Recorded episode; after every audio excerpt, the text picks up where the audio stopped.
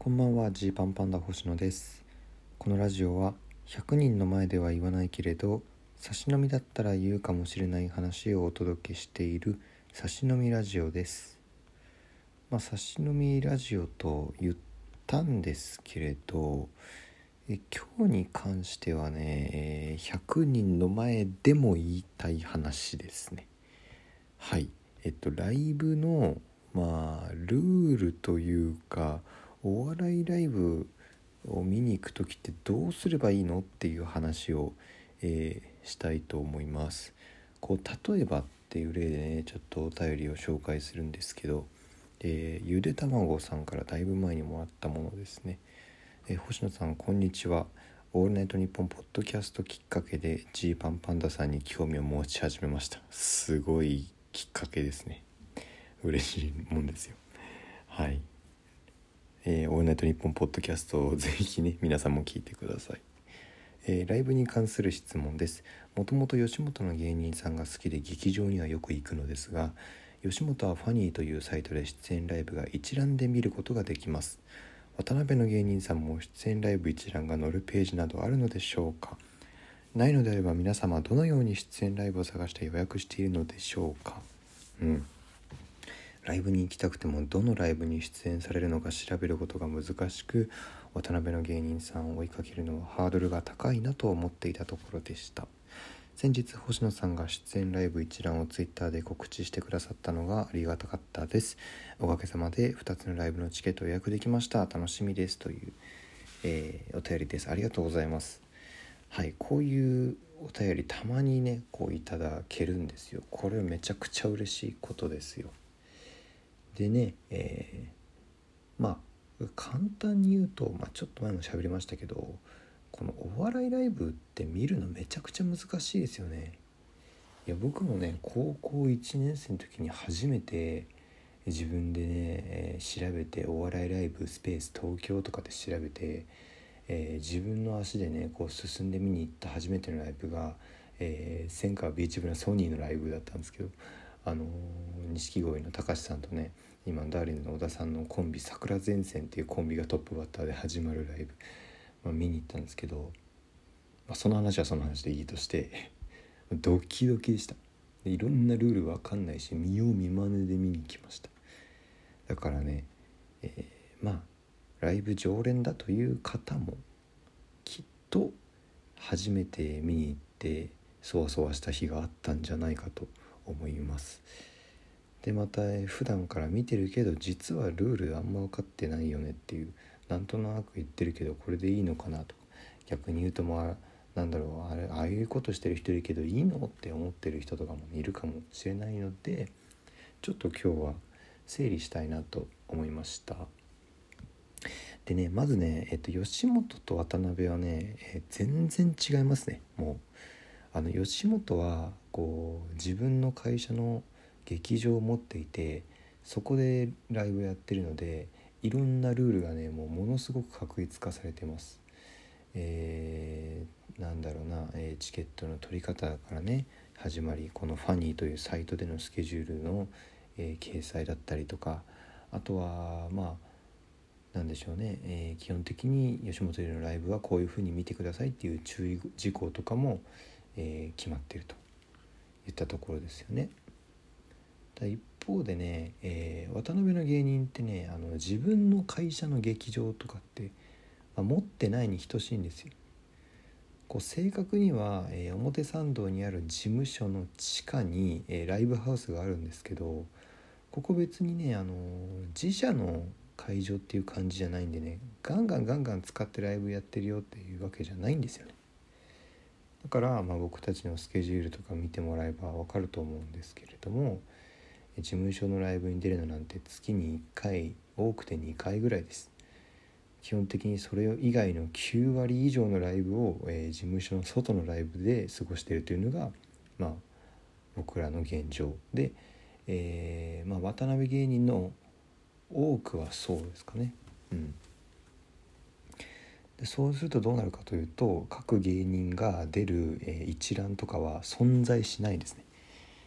はい、なくてだからそれぞれの芸人が、まあ、僕が今ツイッターに、うん、一応ですけど画像でアップをしているように、えー、それぞれの芸人が自分たちで発信をしてこのライブに出ますって言ってますんで、まあ、それを捕まえてもらうっていう感じかな。あとはそれ以外で言うとチゲットっていうサイトとかあとワラリーワラリーっていうサイトまあワラリーが分かりやすいかな。ワラリーとかで、えー、出演者名で検索すると東京のお笑いライブとかまあちょっと全部網羅できてるか分かんないんですけど、えー、この人が出るライブっていうのが、えー、ヒットして、え、ここここで出ますみたいになってるとそういう便利な検索エンジンを運営してくれてる人もいるっていう感じですね。まあ、逆にねあのお客さんの方が詳しいかもしれないんでこうやって調べたらいいですよとかあったらねあのお便りでください。そしたらちょっとここで掲示板みたいに共有するようにします、はい、で、えー、予約っすよね、えー、予約に関してはあの今はね、まあ、さっきもちょろっと出たチゲットが一番、えー、僕たち周りでは多いかな。チゲット以外もそうですね。ローチケとかもそうですけどまあ基本的に事前に、え URL から、えー、このライブ見に行きますと。あるいは配信で見ますというふうにチケットをですねネットから購入すると。そのケースが多いですかね。うん。で支払いは、えー、なんだろう。その予約の時点で引き落としというか、まあ、支払い確定ってなるものもあれば、えー、予約だけサイト上でして、えー生産は当日会場でっていうケースもあるので、まあ、どちらでもっていうあどちらでもというかそのどちらかという感じですかね。うん、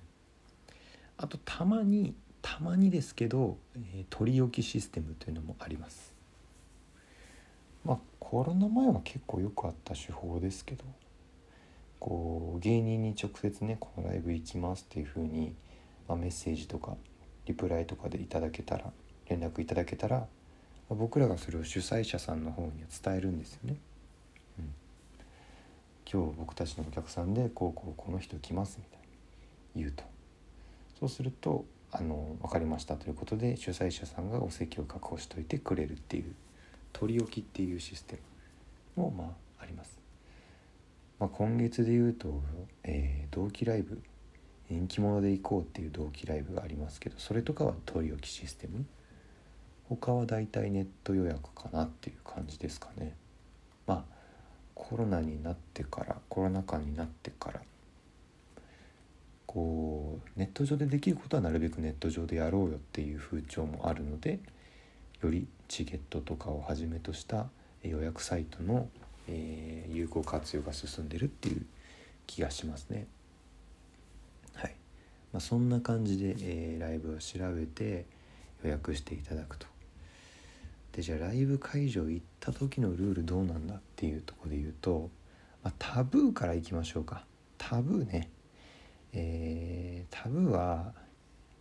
これ僕が今まで他のお客さんからこういうの